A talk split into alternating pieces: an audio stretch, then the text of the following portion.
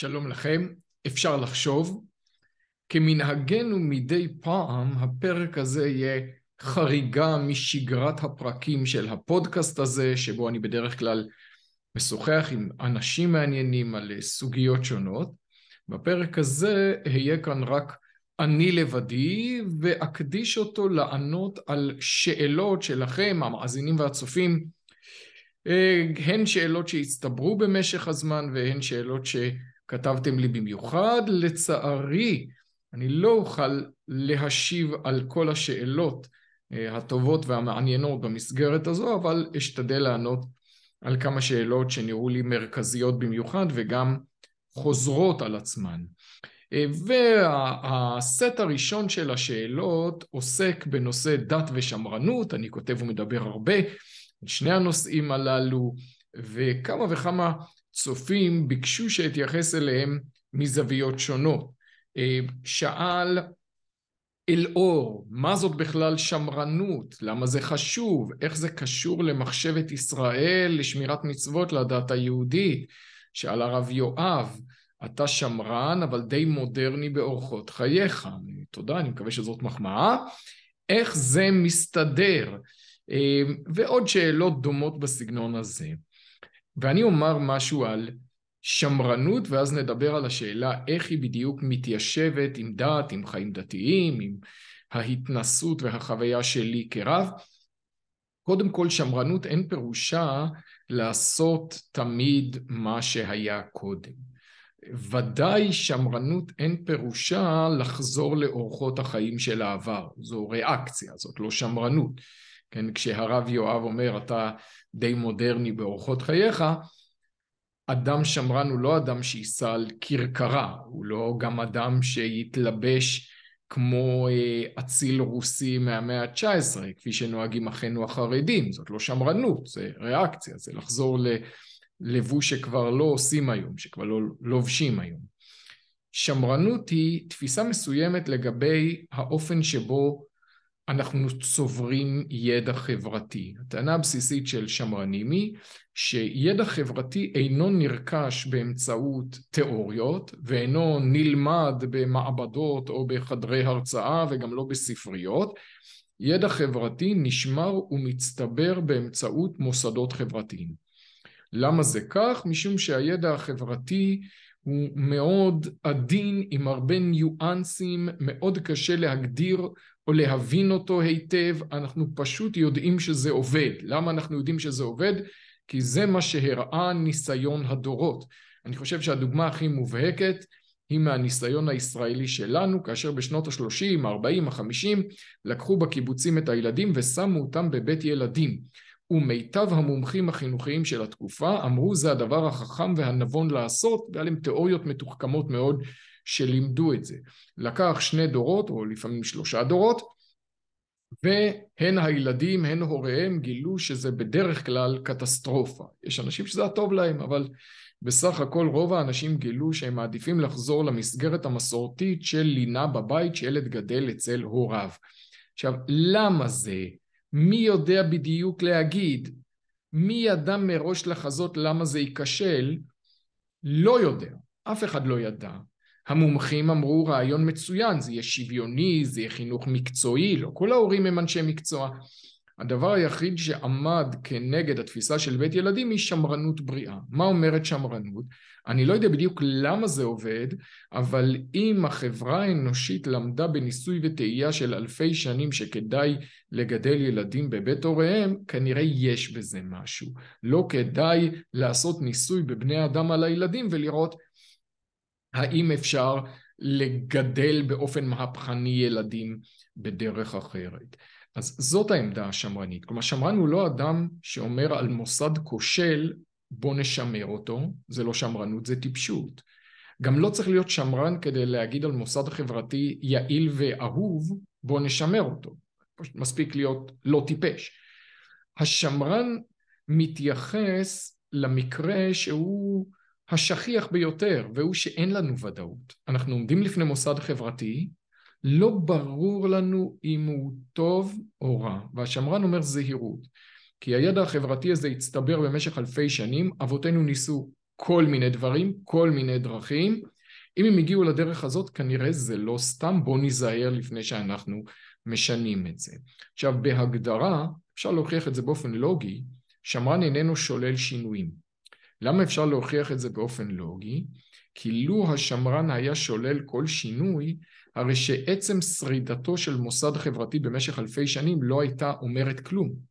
לא הייתה ערובה לאיכותו או ליעילותו, שהרי אם לא משנים כלום, עצם זה שמוסד שורד לא אומר כלום, הוא שורד כי לא משנים. השרידה של מוסד היא ראייה לאיכותו רק אם אנחנו בוחנים את המוסדות שלנו וכן משנים מוסדות כושלים. ואז מוסד שכן שרד את המבחן הזה במשך אלפי שנים כנראה הוכיח את עצמו, כמו המשפחה המסורתית שבה שני הורים מגדלים יחדיו את ילדיהם. עכשיו, איך כן מבצעים שינויים? קל להשיב בזהירות. בזהירות אין פירושו רק בקצב איטי כדי לתת לאנשים זמן להיזהר.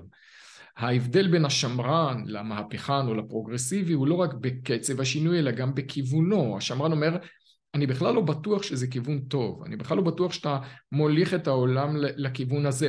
בוא ננסה בזהירות. כלומר, אתה רוצה לגדל את הילדים בבית ילדים, אני לא יודע, נראה לי חשוד, אבל אני לא יכול לשלול את זה על הסף. בואו נעשה בזהירות. מה זה אומר בזהירות? בואו ניקח כיתה אחת שתהיה כל יום שעה אחת אחרי צהריים ביחד. בואו נתקדם מזה. זה לא רק בגלל שהקצב צריך להיות איתי, אלא גם בגלל שאנחנו צריכים שתהיה לנו אפשרות לסגת אחורה בלי שגרמנו נזק בלתי הפיך לדור שלם של ילדים. זאת בעצם הטענה הבסיסית של השמרן וזו עמדתו. עכשיו, נגזרת מהעמדה הזאת האמירה ששמרנות איננה דת, ואני אסביר. יש תפיסות פרוגרסיביות שהן תופסות בנפש מאמיניהן מקום דתי או דתי למחצה. מרקסיזם, ניאו-מרקסיזם, הגישות של הצדק החברתי שפופולריות היום באוניברסיטאות פרוגרסיביות בארצות הברית, כל האינטרסקשיונליטי ודומותיה. הגישות האלה תובעות איזשהו סוג של אמונה נלהבת כי הן מאמינות שהן מצאו את המפתח לגאולת האדם ולישועת העולם ומילא אתה חייב לעזוב הכל ולהתמסר להם ולסדר את כל אורחותיך לפי האקסיומות של התקינות הפוליטית ושל הנאו-מרקסיזם. שמרנות היא לא כזאת, היא לא תופסת את המקום הזה בנפש. שמרנות היא גישה יעילה לשימור הדברים הטובים שבחיינו ושבעולם החברתי שלנו. ולכן היא יכולה לשמור כל מיני דברים רבים ושונים. היא לא מתיימרת להגיד לך מה טוב בחייך עד הפרט האחרון או להכתיב כל ממד של החיים שלך. היא אומרת, אתה מאמין שמשפחה זה טוב, שקהילה זה טוב, שאמונה זה טוב, בוא אני אעזור לך לשמר את הדברים הטובים האלה. ולכן שמרנות היא גם מאוד שונה במדינות שונות.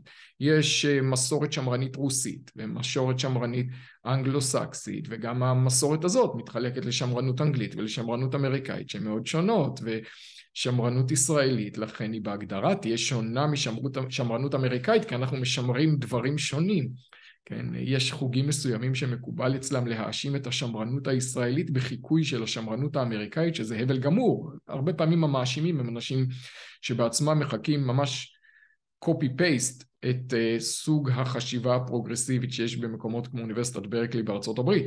זה שמרנים, אתה לא רואה את זה. מה שמעניין שמרנים בארצות הברית, תבדקו את הנושאים שמסעירים אותם בשנים האחרונות, זה uh, חירות מחיסוני קורונה ושלילת הגבלות הקורונה, זה מניעת הפלות וזה היתר חופשי למכירת נשק. אני לא מכיר אף שמרן ישראלי שאלה שלושת הנושאים שמעניינים אותו. בשמרנות האמריקאית יש נימה מאוד מאוד מאוד חזקה של חופש הפרט האקסטרימי, אתם לא תגידו לי לעשות חיסון, אתם לא תגידו לי שאסור לי לקנות מאג בסופר. אה, בנוגע להפלות זה משתלב בהיבט אחר, בתפיסה דתית נוצרית מסוימת. הן הקנאות הזאת לחופש הפרט והן התפיסה הנוצרית ששוללת לגמרי לגמרי באופן מוחלט הפלות הם לא חלק מהמורשת שלנו לא כיהודים ולא כישראלים ולכן שמרנות ישראלית מאוד שונה. תקראו מה כותבים שמרנים ישראלים כותבים על דברים אחרים. כמובן שיש לנו הרבה גם מה ללמוד מאחינו האמריקאים כמו מכל.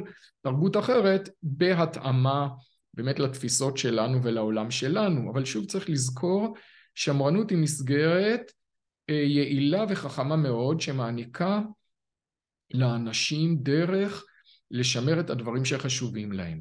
זה לא מדויק להגיד ששמרנות היא רק כלי חיצוני של שימור חברתי שאין לה שום עמדה על מה היא משמרת. זה בהגדרה לא כך, ולמה לא?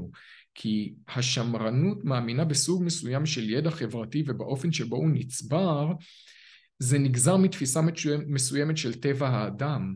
כלומר, למה ידע חברתי נוצר ונצבר ומשתמר רק באופן הזה, באמצעות מוסדות חברתיים ותיקים? למה אי אפשר למצות את טבע האדם ואת האופן שבו הוא מארגן את חייו החברתיים באיזה נוסחה קליטה, כמו שניסה רוסו, כמו שניסה אחריו מרקס, אה, כמו שמנסים אחרים בימינו? למה זה לא עובד? יש כאן תפיסה מסוימת של האדם, תפיסה שאומרת יש טבע לאדם. האדם הוא לא איזה פלסטלינה גמישה שאפשר לייצב אותה בכל דור לפי הלחצים החברתיים, כמו שטוענים הנאו-מרקסיסטים בימינו, הכל הבניה חברתית. השמרן לא מאמין בזה. לאדם יש טבע. הטבע הזה מורכב מאוד, מסובך מאוד, קשה להגדיר אותו. הוא מעוגן באמיתות מוחלטות שהן שוב מורכבות. אמ, הוא גם קשור בזיקה בדרך כלל לתפיסה של האלוקים כישות מוחלטת שמעגנת בתוכה הן את הערכים המוחלטים והן את הטבע המוחלט שלנו. לא כל השמרנים הם דתיים, לא כל הדתיים הם שמרניים, כן? זה מענה לשאלה גם, כן? אבל היסטורית וגם עובדתית היום, רוב הדתיים נוטים להיות שמרנים ורוב השמרנים נוטים להיות דתיים. ספר קלאסי, קלאסי של ראסל קירק מ-1953, The Conservative Mind, התודעה השמרנית, ספר שבעצם יצר את השמרנות המודרנית בארצות הברית ובמקומות אחרים. בתחילת הספר קירק מונה את העקרונות הכי בסיסיים של חשיבה שמרנית והעיקרון הוא פחות או יותר אומר יש אלוקים. כן, בניסוחו הנוצרי הוא גם שינה את זה בין מהדורות, בין מהדורות שונות של ספרו עם ההתפתחות האישית שהוא עבר. אבל התפיסה הזאת היא לא הכרחית לכל השמרנים, היא כן מאוד רווחת, היא חלק מהאופן שבו שמרן חושב שצריך לעגן באופן מוחלט את האמיתות שנשמרות ושמצטברות, הוא גם חושב שהאדם הוא תמיד חלק ממרקם, אדם הוא לא יצור מבודד שאתה יכול לקחת למעבדה לעשות לו אנליזה, כן, למעבדה האינטלקטואלית התיאורטית שלך, הוא יצור שתמיד חלק מחברה, חלק מקהילה, ולכן צריך תמיד לבחון אותו בתוך המורכבות של ההקשר שלו ולכן הדרך הטובה ביותר לקבל וללמוד ידע חברתי היא באמצעות בחינה ממשית של מוסדות חברתיים מועילים ומתפקדים. ולכן שוב, שמרנות היא דרך לצבור ידע חברתי, אבל כן יש לה גם היגדים פוזיטיביים, היגדים חיוביים מסוימים על מה זה בן אדם, מה זה חברה, איך מתנהלת חברה בריאה, יכול להיות חברות בריאות מכל מיני צורות ומכל מיני גוונים, אבל לא כל הצורות ולא כל הגוונים, ובמובן הזה שמרנות איננה, איננה רלטיביסטית. אז אם נחזור לשאלת הזיקה בין שמרנות לבין אמונה דתית, שוב אני אומר, דבר ראשון, שמרנות לא תובעת את כל כוחות הנפש, במובן הזה היא לא מתחרה לדת. יכול להיות שמרן דתי והדת משאירה מרחב עמוק האמונה הדתית המסורה שלך. נקודה שנייה היא ששמרנות מתחברת לאמונה במוחלט. יש טבע קבוע לאדם, יש ערכים קבועים ומוצקים, ויש נטייה לשמרנים גם לדבר על אלוקים. יותר מזה, שמרנים נוטים להעריך חינוך דתי כדרך מרכזית, בפי רבים מהם דרך בלעדית, לחינוך לערכים שחשובים לשמרן. כלומר, אה, אה, לפעמים שמרנים אפילו לא דתיים מביעים הערכה גדולה לחינוך דתי כמשמר ערכים של יציבות, משפחתיות, מסורת, זה כמובן ראייה חילונית, היא מתייחסת לשמרנות כאיזשהו כלי. מבחינת השמרן הדתי, סדר העדיפויות הוא אחר, הוא לא מתייחס לש... לחינוך הדתי ככלי אה, לייצר או לשמר חברה שמרנית יציבה ובריאה, הוא מתייחס לה כאמת שמסעירה אותו ושמשמחת אותו, האמונה באלוקים, והיא מתלכדת בעיניו עם השמרנות כדרך בריאה לשמר את הדברים הטובים, הבריאים, שבה, אה, שבדרך החיים ושבנטיית הלב הזאת. זה לגבי אה, שמרנות ודעת, שוב לא כל הדתיים שמרנים, לא כל השמרנים דתיים, אבל הדברים האלה מתיישבים, אה, וכששואלים איך השמרנות מתיישבת עם מחשבת ישראל, שמתיישבת היטב, ושוב שמרנות לא מתיימרת למצות את כל הדברים החכמים שיש בעולם שמרנות מתיימרת להעניק מקום של כבוד למערכות היחסים היציבות שלנו, ביניהם למערכת היחסים עם אלוקים. נשאר מקום נרחב לבאר את מערכת היחסים הזאת מתוך הכלים שלה, על תפילה, על תורה. יש פה מקום נרחב להעמקה דתית, כל אחד לפי, לפי נטיית, אה, נטיית ליבו. אה, כן, דביר שאל, האם אנשים דתיים מתנהגים באופן יותר מוסרי מאנשים שאינם דתיים? אה, שאלה שקשורה קצת לנושא הזה, הרבה שמרנים אומרים כן ולכן אני בעד חינוך דתי, ושוב הרבה שמרנים אפילו שהם לא דתיים מאוד קנאים ביסודם. שאלה מורכבת, אה, בעולם החרדי מאוד מקובל לצטט בהקשר הזה מה שאומר אברהם אבינו, הוא מסביר לאבימלך למה הוא הסתיר את העובדה ששרה היא אשתו, הוא אומר כי אמרתי רק אין יראת אלוקים במקום הזה והרגוני על דבר אשתי. דייקו מכאן, במקום שאין יראת אלוקים, הורגים. האם זה באמת כך? היסטורית אנשים חשבו כך, כן, וולטר במאה ה-18 שהיה אתאיסט מושבע ושונא של הדת ובפרט של הכנסייה הקתולית, מצוטט כאומר אין אלוהים אבל אל תגלו את זה למשרת שלי כדי שלא ישחט אותי בלילה. אנשים חשבו שבעצם לא יכול להיות תחליף ממשי לדת כתמריץ, ככוח בולט מניע להתנהגות מוסרית, אתית בין אנשים. האם זה באמת כך? לא בטוח שזה נכון. אנחנו רואים חברות לא דתיות בעולם המערבי, שאחוז הרוצחים בהם, או הגנבים או האנסים, הוא, הוא נמוך מאוד. אה, מחקרים מראים שאין בהכרח מתאם בין דתיות לבין הימנעות מפשעים כאלה. מה שכן, אותם מחקרים מראים שבדרך כלל יש מתאם בין דתיות לבין התנהגות מוסרית חיובית. כלומר, להימנע מפשעים, בדרך כלל גם אנשים שאינם דתיים נמנעים, אנשים דתיים הם יותר נוטים לתת צדקה, לגמול חסדים, להתנדב וכן הלאה, וזה בשיעורים דיספרופורציונליים, גם במדינת ישראל האוכלוסייה שנותנת הכי הרבה צדקה זה האוכלוסייה החרדית, שהיא הכי ענייה בישראל, אבל נותנת צדקה הרבה יותר, פי כמה וכמה בסדרי גודל אחרים מאוכלוסייה אחרת. אמ, אז שוב, זה כנראה נכון, זה לא בהכרח סיבה להיות דתי, זאת אומרת, אדם שאיננו דתי יכול להגיד, שמע, אני לא מאמין בזה, אני אקח לעצמי את האתגר, להיות מוסרי גם אם, אה, גם אם אני לא דתי. אלה העובדות הסוציולוגיות, אבל כפי שאנחנו, כפי שאנחנו מכירים אותם, ודאי אי אפשר להטיח באנשים דתיים שבממוצע הם פחות מוסריים, זה גם לא נכון. בסוף מדובר בכל זאת בהתמודדות אישית של כל אחד מאיתנו. אה, נועם כתב לי, קל לבקר את התנועה הפרוגרסיבית, אבל יותר קשה להגיד לאיזה אולם אוטופי אתה מצפה בעצמך. אם לחזור למה שכתבתי על, או אמרתי על שמרנות, אני חושב שההפך הוא נכון. קל מאוד להגיד לאיזה עולם אוטופי אתה מצפה. מה הבעיה? איזה עולם אוטופי אני מצפה? שכולם יאהבו אחד את השני ויהיה שלום עולמי ויהיה בעולם רק אהבה ואחווה ושלום ורעות ולא יהיו מלחמות ולא קנאה ושנאה ותחרות ויהיה כל עסק העולם רק לדעת את השם כמים לים מכסים. אין בעיה, אני יכול לדבר על זה שעה ולתת רשימה של דברים אוטופיים. אוטופיות, מה הבעיה להמציא? הקושי הוא לבקר באופן אינטליגנטי אה, תנועות אה, בעייתיות שיש בימינו, אבל גם להסביר אותן, לא סתם לצעוק, להסביר מה, מאיפה הן נובעות, מה המכשולים שלהם. מה שנכון וצודק נועם זה לא להציב אוטופיה, אלא להציב אלטרנטיבה ריאלית, לא אוטופית. מה החלופה שאתה רוצה? אני חושב שזה דבר ש...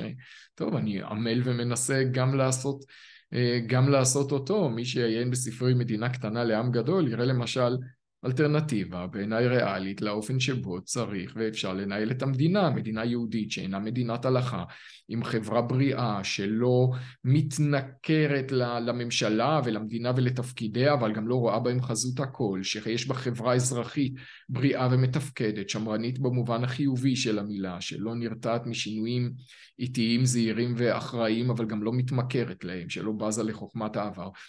אני משתדל לכתוב על זה הרבה, ואני גם אה, כמידת אה, יכולתי הצנועה משתדל אה, לחיות באופן שהוא בעיניי נראה הטוב והשלם ביותר. אתם יודעים, לפעמים אני מצליח, לפעמים אני לא כל כך מצליח, כמו כל אחד מאיתנו. יש שאלה, שאלה נוספת, כאשר שאל אותי ניר, האם התנועה הפרוגרסיבית היא בתנופה או בדעיכה? קשה מאוד לומר, את זה, את זה נדע בעתיד. אנחנו נעשה את שלנו והשם יעשה הטוב בעיניו. לפני שנתיים תפס אותי אה, רב גדול ואמר לי, חיימי, מה יהיה, מה יהיה? היה קורונה ומשבר פוליטי, וגם בהקשר הזה של התרחשויות פרוגרסיביות, הייתה תקופה קשה, לא כל כך יצאנו ממנה, ואמרתי לו, מאיפה אני יודע מה יהיה? אתה יודע. אז הוא אמר לי, ובכל זאת, תגיד, מה יהיה? אז אמרתי לו, בטווח הארוך יהיה טוב, בטווח הקצר יהיה רע. ובינתיים אני צודק. אבל אני חושב שגם בחלק השני אני צודק. אני באמת חושב שבטווח הארוך יהיה טוב. כלומר, כאשר מנסים לכפות עלינו היום אג'נדה פרוגרסיבית קיצונית שסותרת את טבע האדם, גם טבע האדם הוא פקטור. אחת השאלות המעניינות ביותר במחלוקות הגדולות שלנו היום זה האם בכלל יש טבע לאדם או שהכל הבניה חברתית, כן, social construct.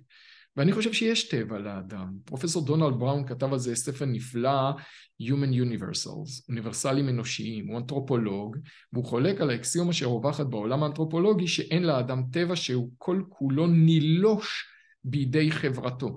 מי שמאמץ את העמדה הזאת, ממילא נוטה לומר שהחברה מבוססת על דיכוי, משכנעת אנשים לאמץ מוסדות חברתיים רעים ומזיקים ודכאניים. ודונלד בראון אומר זה לא ככה, כל החברות האנושיות שאנחנו מכירים ושחקרנו מאוד מאוד מאוד דומות זו לזו. ויש להם מאפיינים אוניברסליים רבים, בכל מקום יש משפחה, בכל מקום יש נישואין, בכל מקום יש אמונה, בכל מקום יש כללי מוסר בסיסיים שאוסרים על גילוי עריות, שאוסרים על רצח, הוא מביא רשימה ארוכה מאוד מאוד של אוניברסליים בכל חברה אנושית שאנחנו מכירים כנגד טענות של כמה מאנתרופולוגים, אה, גם המפורסמים ביותר כמו מרגרט מיד אני מאוד מאוד ממליץ לקרוא. כיוון שיש טבע לאדם, הרי שמוסדות וטענות שסותרים את טבעו, שממש נגד כיוון הפרווה, הם לא יהיו איתנו.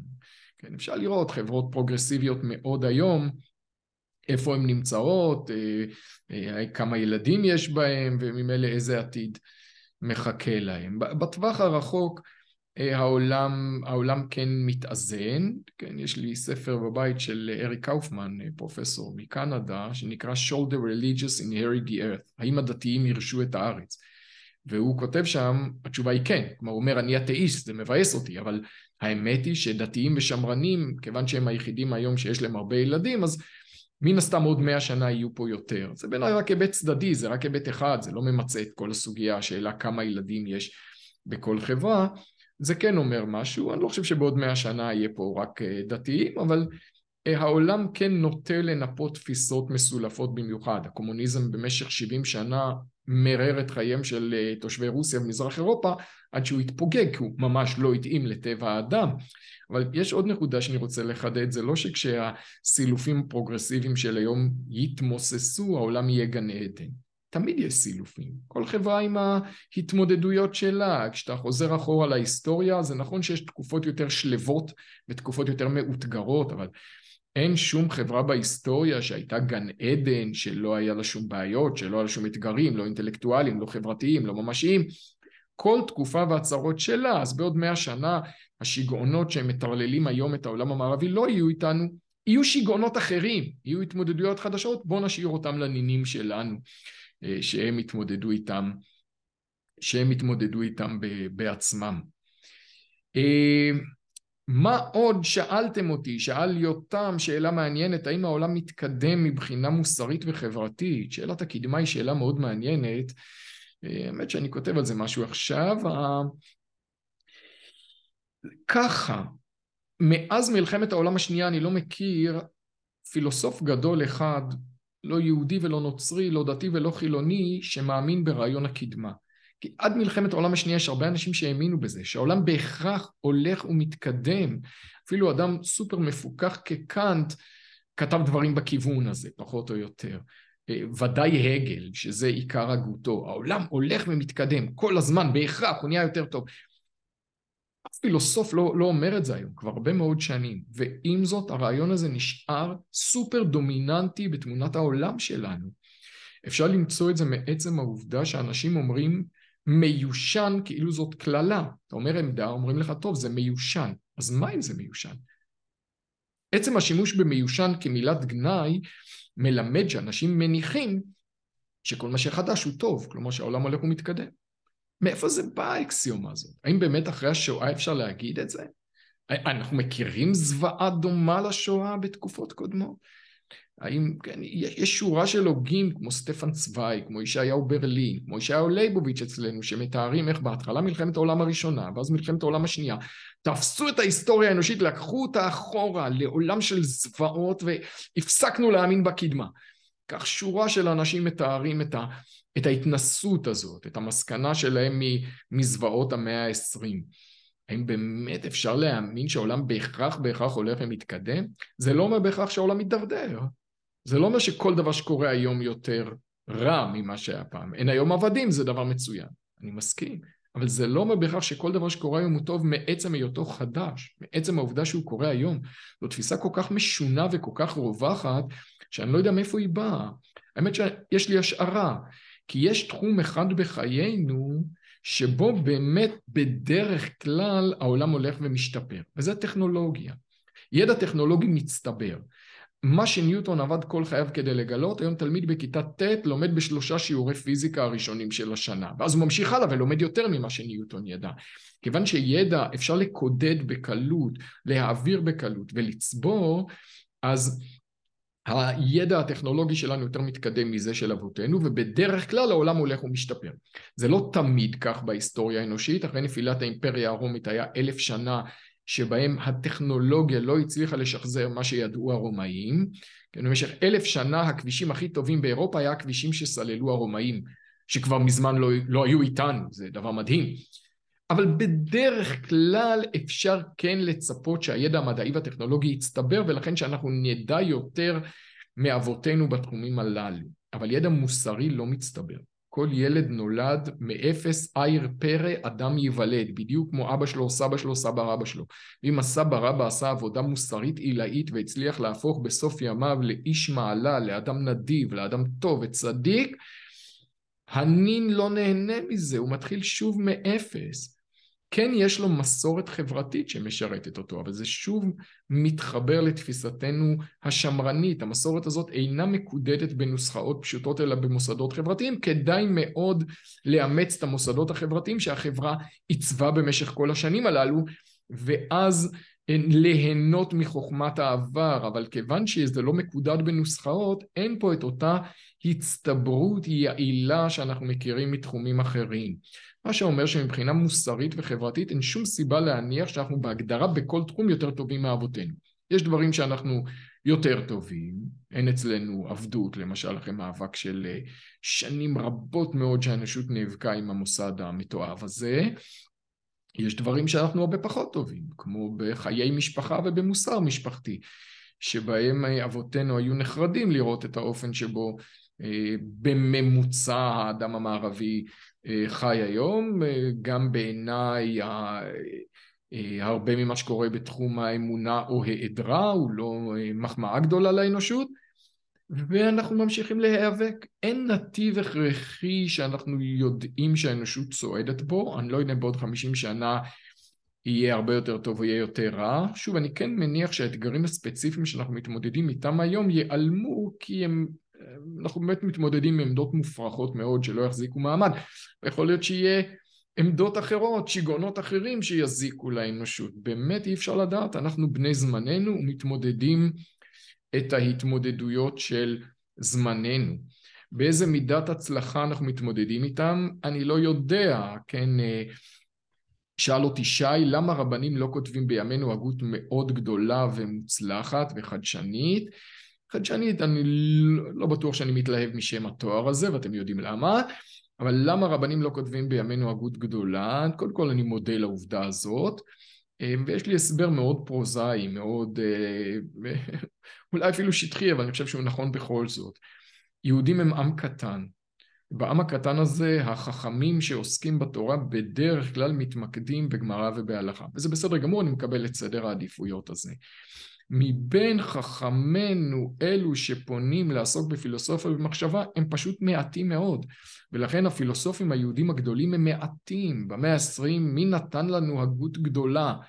אפשר למנות את הרב קוק והרב סולובייצ'יק אם מישהו רוצה להוסיף את לוינס או את בובר אני אזרום איתו אבל כמה, על, על כמה אנשים אנחנו מדברים, אנחנו פשוט עם קטן, מעט מאוד אנשים בכלל עוסקים מנקודת מבט דתית בפילוסופיה ובהגות ואתם יודעים, פילוסופים גדולים לא צומחים על העצים. רמב"ם היה לנו רק אחד בכל שנותינו. אין מי שדומה לו לא לפניו ולא אחריו, אז יכול להיות שיש. כלומר, יכול להיות שברגע זה יושב באיזה שנה ג' באיזה ישיבת הסדר, אה, בחור צעיר שבעוד שנתיים יוציא ספר שיפיל את כולנו מהכיסא, שיש בו מהפכה פילוסופית גמורה במחשבת ישראל, אולי אפשר לקוות. כלומר, אנחנו יודעים איך לגדל אינטלקטואלים בינוניים. אף אחד לא יודע בשום תחום איך לגדל גאונים. אף אחד לא יודע לגדל עגנון. אף אחד לא יודע לגדל איינשטיין. אף אחד לא יודע לגדל רמב"ם. אפשר להתפלל על זה, ובינתיים אנחנו הבינוניים נעשה כמיטב יכולתנו. גם עם הבינוניות שלנו, הקדוש ברוך הוא בשמיים לא ישאל אותנו למה לא היינו הרמב"ם. אפשר לפחות לקוות כך. יוחאי שאל אותי מה היחס שלי לעולם המיסטיקה היהודית. טוב, אתם יודעים, אה, אבותיי אמרו אין לנו עסק בנסתרות, לא תחום שאני מבין בו או עוסק בו, אני מכבד את האנשים אה, שעוסקים בזה, ואני רואה רבים שזה מחיה אותם ומביא לחייהם עוצמה, ואדרבה, אם הם גם יודעים לתרגם את זה אה, לעולם של אנשים כמוני, שיש להם נטייה יותר רציונליסטית, אז נשמח להתבשם מתורתם, אבל זה באמת לא, לא התחום שאני, שאני עוסק בו. אה, השאלה האחרונה שאני רוצה להזכיר זה שאלה ששאל חננאל איזה ספר שלי? הייתי כותב אחרת. אני אגיד לכם את הספר הראשון שלי, הגדר הטובה על משמעותה של ההלכה בחיינו, כתבתי בגיל 29, הוא יצא לו ממש בדיוק לפני 20 שנה, ובעוד זמן קצר אה, אני מוציא בעזרת השם מהדורה מחודשת שלו עם פרק נוסף. אני מאוד אוהב את הספר הזה, שיניתי בו דברים קטנים, אבל כיוון שעברו 20 שנה הוספתי לו עוד פרק על משמעותה של ההלכה במאה ה-21, כי בכל זאת השתנו דברים, ואני מקווה שהוא יהיה לתועלת. מבין ספריי האחרים יש כאלה שאני אוהב יותר, יש כאלה שאני, אה, שאני, שאני אוהב פחות, ובעיקר אני משתדל להמשיך לכתוב, אני אה, חושב שזה אחת מהמשימות שלי בעולם הזה, את אה, סוג הדברים המסוים שמעניין אותי, לא הרבה אנשים לצערי מתעניינים בהם, לפחות לא באופן שאני חושב שהוא כדאי וראוי. ואני אשתדל להמשיך, להמשיך לכתוב וגם להמשיך להפיק את הפודקאסט הזה, שגם הוא אה, מסגרת שאני מאוד אוהב. אני מודה לכם גם על ההאזנה המתמשכת וגם על התגובות שלכם, זה תמיד אה, משמח וחשוב וגם משפר את האופן שבו אני מתכונן ויוזם ומפיק את הפרקים של הפודקאסט אפשר לחשוב, ואתם יודעים, נמשיך להשתדל לחשוב. אז תודה רבה לכם.